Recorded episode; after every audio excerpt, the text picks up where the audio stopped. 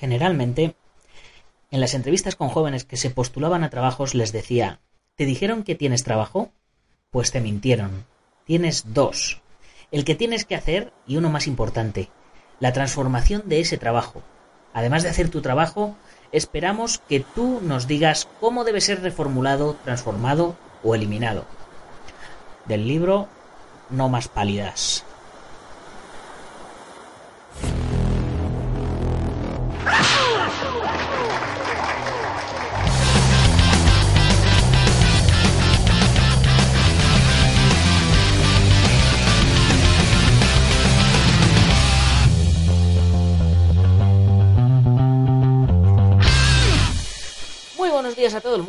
Y bienvenidos al primer viernes de la edición de verano de Dragon Magazine. Yo soy Nacho Serapio, director y fundador de Dragon y te doy la bienvenida a nuestro programa. Ya sabes, tu programa de artes marciales y deportes de contacto. Hoy es viernes 5 de julio de 2019 y vamos por el programa número 550. Y el programa de hoy se lo quiero dedicar a todos los que a día de hoy ya os habéis quemado por el sol. Sí, esos de vosotros que aunque apenas habéis estado dos ratos al sol y os escondéis en la sombra como las lagartijas, enseguida os ponéis colorados, os quemáis y os peláis.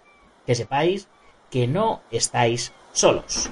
Hoy continuamos con nuestro querido maestro Jigoro Kano y con su Karate Do Mi Camino, pero antes, como siempre, y como llevo diciéndoos durante todos estos, estos días, si aún no has comenzado o no has retomado tu entrenamiento, aprovecha el verano para dedicar tu tiempo libre a entrenar ahora que dispones de más tiempo.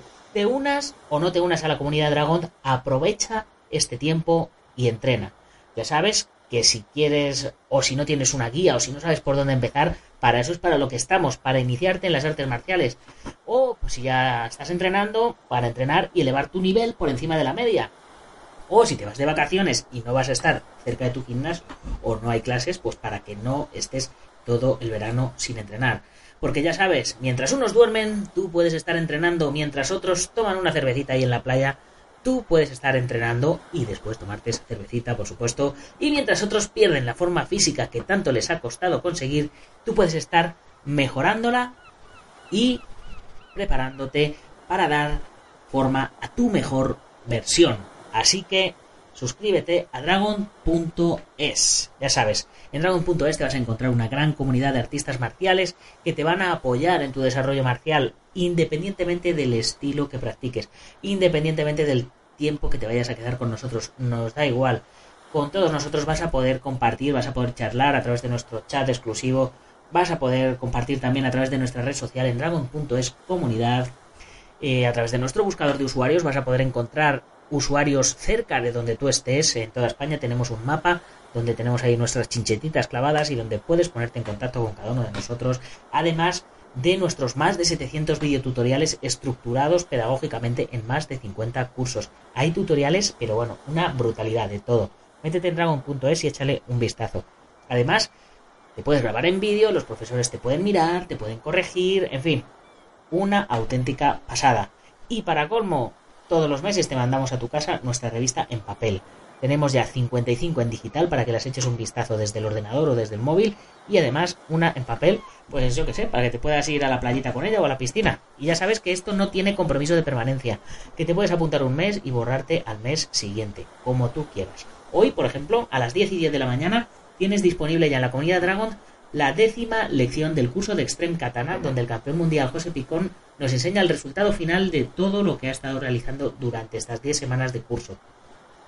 Luego a las 4 de la tarde o así te mandaremos la newsletter, tal como os decía el otro día, que si no estás apuntado a la newsletter te puedes apuntar, que es gratis, dragon.es barra newsletter y ahí pones tu nombre y tu email y yo te mando la newsletter con toda la información de todo lo que hemos hecho en la semana. Y a las 6, a las 18 y 18 exactamente en el blog Seguiremos hablando de cine marcial. Ya sabéis que todos los viernes me gusta hablar de cine marcial, normalmente en el podcast, pero bueno, como ahora estamos en la edición de verano, pues ya sabes. Eh, hablaremos, bueno, hablaremos, subiremos un artículo de nuestro experto Iván Fernández Ronin, en esta ocasión sobre las secuelas de Van Damme, lo que podríamos llamar la Van Damme Exploitation. Y ahora sí, una vez hecha la introducción que hace económicamente sostenible todo esto, vamos con una nueva entrega de Karate Do Mi Camino. de Gichin Funakoshi.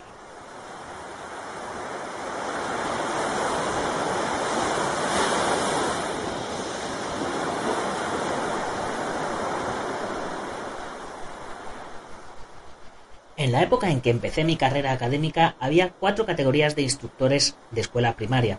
Aquellos que daban las clases más elementales, los que instruían a los grados superiores, los que estaban a cargo de los cursos superiores y los que servían como asistentes. En ese tiempo eran obligatorios cuatro años de escuela primaria. Los maestros de la primera categoría daban clase en primero y segundo grado, mientras que los maestros en categorías más avanzadas daban los dos últimos grados obligatorios, el tercero y el cuarto, así como los grados superiores, de quinto hasta octavo, que no eran obligatorios. Aunque al principio fui un asistente, no mucho después aprobé el examen que me calificó como instructor de grado inferior. Luego fui transferido a Naha, lugar del gobierno de la prefectura de Okinawa, y en esta transferencia, que fue de hecho una promoción, la, la consideré pues ciertamente la cosa más afortunada, ya que me permitió tener más tiempo y mayor oportunidad para practicar karate. Más tarde, me gradué también como instructor de grados superiores. Como yo no me había recibido de maestro en un colegio y el número de graduados de esta forma aumentaba en el sistema escolar de Okinawa, la cocreación de esta última promoción fue un proceso muy difícil para mí. Finalmente, el principal de mi escuela recomendó que yo debía avanzar al puesto más alto. Yo no acepté esta promoción porque hacerlo significaba tener que irme a lejanos distritos o a islas remotas en el archipiélago y consecuentemente separarme de mi maestro de karate. Esto no lo podía aceptar. Había además otra razón por la que mis superiores me permitieron quedarme en Naja, que nos lleva otra vez a la controversia del rodete. Las familias de muchos de mis alumnos eran firmes partidarios del partido obstinado, y aunque estábamos en el 24 o 25 año Meiji, de 1891-1892, el edicto del gobierno prohibiendo el rodete estaba muy lejos de ser cumplido en Okinawa. Puesto que mi propia familia también apoyaba al partido obstinado, yo entendía bien el sentimiento que despertaba este desafío a las órdenes gubernamentales. Al mismo tiempo, considerando las importantes reformas que estaban cambiando virtualmente cada aspecto de la vida japonesa, no podía considerarlo como de poca importancia. Sin embargo, el ministro de Educación no veía las cosas con la misma óptica. Asustado por la resistencia de los okinawenses, decretó que todos los alumnos debían cortarse su rodete inmediatamente. Esto no fue tan sencillo y muchos chicos retrasaron su entrada a la escuela tanto como fue posible. El resultado fue que hubo chicos enojados por mucho tiempo y que hubo más de una pelea con sus maestros que usaban tijeras. Además, Muchos de ellos se habían entrenado en karate, el cual fue luego practicado más abiertamente en Okinawa. Los maestros de escuela primaria, intentando imponerse a estos chicos, encontraban a veces sus tijeras totalmente inutilizadas. Fue por esta razón que los instructores que sabían karate les encomendaron la tarea de dar el ejemplo a los obstinados alumnos que también eran adeptos al karate. Todavía no puedo olvidarme de los alumnos que después de una lucha eran sometidos a la odiosa tijera con rabia en sus ojos y sus puños cerrados, como queriendo aniquilar a los que los despojaron de este símbolo de virilidad. Sin embargo, no pasó mucho tiempo en que los chicos tuvieron sus cabellos cortos. El furor del rodete terminó para siempre. Mientras tanto, yo continuaba asiduamente con el karate, entrenándome con una cantidad de maestros. El maestro Kiyuna y con sus manos desnudas podía descortezar un árbol rápidamente, el maestro Tono de Naja, uno de los discípulos confucianos más conocidos de la isla, el maestro Nigaki, cuyo gran sentido común me impresionó más profundamente, y el maestro Masumura, uno de los más grandes karatecas, acerca de quien diré algo más tarde. Esto no quiere decir que rechace alguno de mis dos primeros maestros, por el contrario, Estuve con ellos tanto tiempo como me fue posible, y de ellos aprendí no solo karate, sino muchísimo más. El maestro Azato, por ejemplo, era un agudo observador político. Recuerdo que una vez me dijo, Funakoshi, antes de que se termine el ferrocarril transiberiano, la guerra entre Japón y Rusia será inevitable.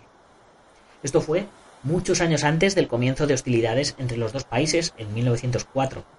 Lo que me pareció improbable se hizo realidad y me encontré, cuando empezó la guerra, profundamente impresionado por su agudeza y previsión política. Fue él quien, en el tiempo de la restauración Meiji, aconsejó al gobernador de Okinawa cooperar al máximo con la nueva forma de gobierno. Y cuando se promulgó el edicto contra el rodete, fue uno de los primeros en obedecerlo. Azato era también un diestro maestro de esgrima de la escuela Jigen de Kendo, aunque no se jactaba de sí mismo. Se tenía una gran confianza en su habilidad de esgrimista, eso sí, y una vez lo escuché decir Dudo mucho que alguien en el país quiera tener un duelo a muerte conmigo. Esta pequeña confidencia fue posteriormente verificada cuando Azato se encontró con Yorin Kana, uno de los más famosos esgrimistas de Okinawa. Kana era un hombre enorme, musculoso, con grandes protuberancias en sus brazos y hombros. La gente acostumbraba a decir que sus hombros eran grandes como dos pisos. Era un hombre intrépido y valiente y tenía bien merecida su reputación por su habilidad en el arte marcial. También era un erudito en clásicos japoneses y chinos. Claramente se podía pensar que él podía tener más de una pelea con Azato. Sin embargo, cuando se produjo el famoso duelo, él atacó a Azato con una espada de acero sin filo y se sorprendió mucho cuando su desarmado adversario, con un diestro agarre con sus manos, no solo evadió la estocada, sino que tiró a Kanna de rodillas. Cuando le pregunté a Azato qué había ocurrido realmente, él describió a Kana como un esgrimista muy diestro, quien debido a su reputación de invencible y audaz, atemoriza a su oponente al empezar el encuentro y luego lo vence fácilmente. Sin embargo, dijo Azato, si el oponente no se deja atemorizar, si permanece con la cabeza fría y si busca la inevitable falla en la defensa de Kana, la victoria no puede ser tan difícil. Este consejo, como el resto de la guía de Azato, fue de gran valor para mí. Otra de sus máximas era cuando usted practica karate, piense que sus brazos y piernas son como sables.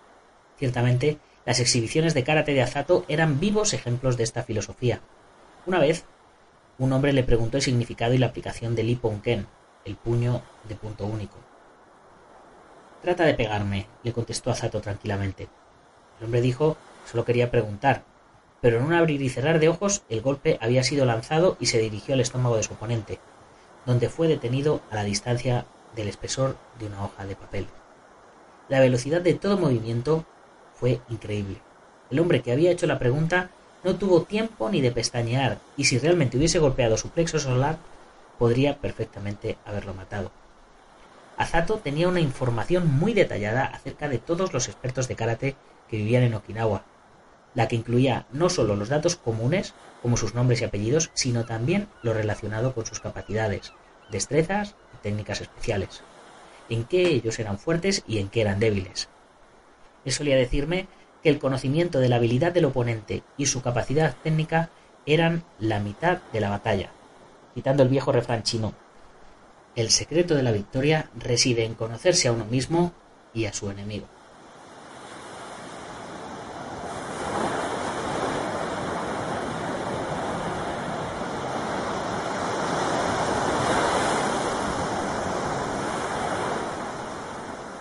Bien, y con esto terminamos esta primera semana del podcast de verano. Espero que os esté gustando la historia de Gichin Funakoshi. A mí personalmente me tiene enganchadísimo.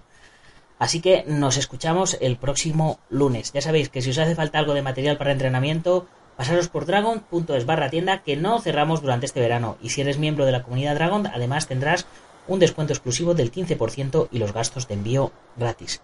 Y como siempre cerramos eh, el programa de hoy mencionando a uno de nuestros patrocinadores. Ya sabes que te puedes convertir en patrocinador eh, si tienes tanto un gimnasio como una asociación, eh, un negocio, eh, o vas a organizar un seminario, etcétera. Cualquier cosa que, que, puedas promocionar, nosotros te la podemos promocionar. Te conviertes en patrocinador nuestro y nosotros te patrocinamos a ti y lo que tú hagas. Además, te sacaremos un banner en la revista, un anuncio. Te sacaremos notas de prensa te sacaremos otro banner en la página web y te mencionaremos todos los días en el podcast. Ahora en estos especiales de verano voy a ir mencionando cada día a uno a uno a nuestros patrocinadores y así eh, les doy un poquito más de importancia y así los conocéis un poquito más. Por ejemplo, hoy me toca mencionar a MM Adictos, nuestro programa hermano, como le llamo yo siempre, eh, a Sam Danko y Nathan Hardy, que son los buque insignia de, de este proyecto, que es eh, uno de los podcasts bueno, es el podcast más longevo de MMA que hay, que hay ahora mismo en, de habla hispana en, en Internet y sin lugar a dudas el podcast de artes marciales más antiguo que hay. Así que yo eh, me considero un eterno aprendiz de ellos. Lo escucho siempre, aunque no soy súper experto en, en, MMA. Me encanta, me encanta escuchar cómo analizan, cómo desglosan las bromas que hacen. Hacen, sin lugar a dudas, hacen un muy, muy buen programa de, radio, un muy buen podcast. Y desde aquí os lo recomiendo. Si no estáis introducidos en el mundo de las artes marciales mixtas, de las MMA, es una de las mejores maneras eh, de las que os podéis meter, porque ya os digo, os vais a morir de la risa con ellos porque lo hacen, lo hacen genial y no tienen pelos en la lengua. Y bueno, me despido ya por este, por este viernes, por esta semana. Espero que estéis ansiosos por escuchar el programa del lunes para continuar con la historia de, de Funakoshi, que a mí me tiene ahí súper emocionado. Eh, ya sabéis que podéis comprar la revista a través de la web, suscribiros, comprar números atrasados o uniros a la comunidad Dragon, que es lo que yo personalmente más os recomiendo.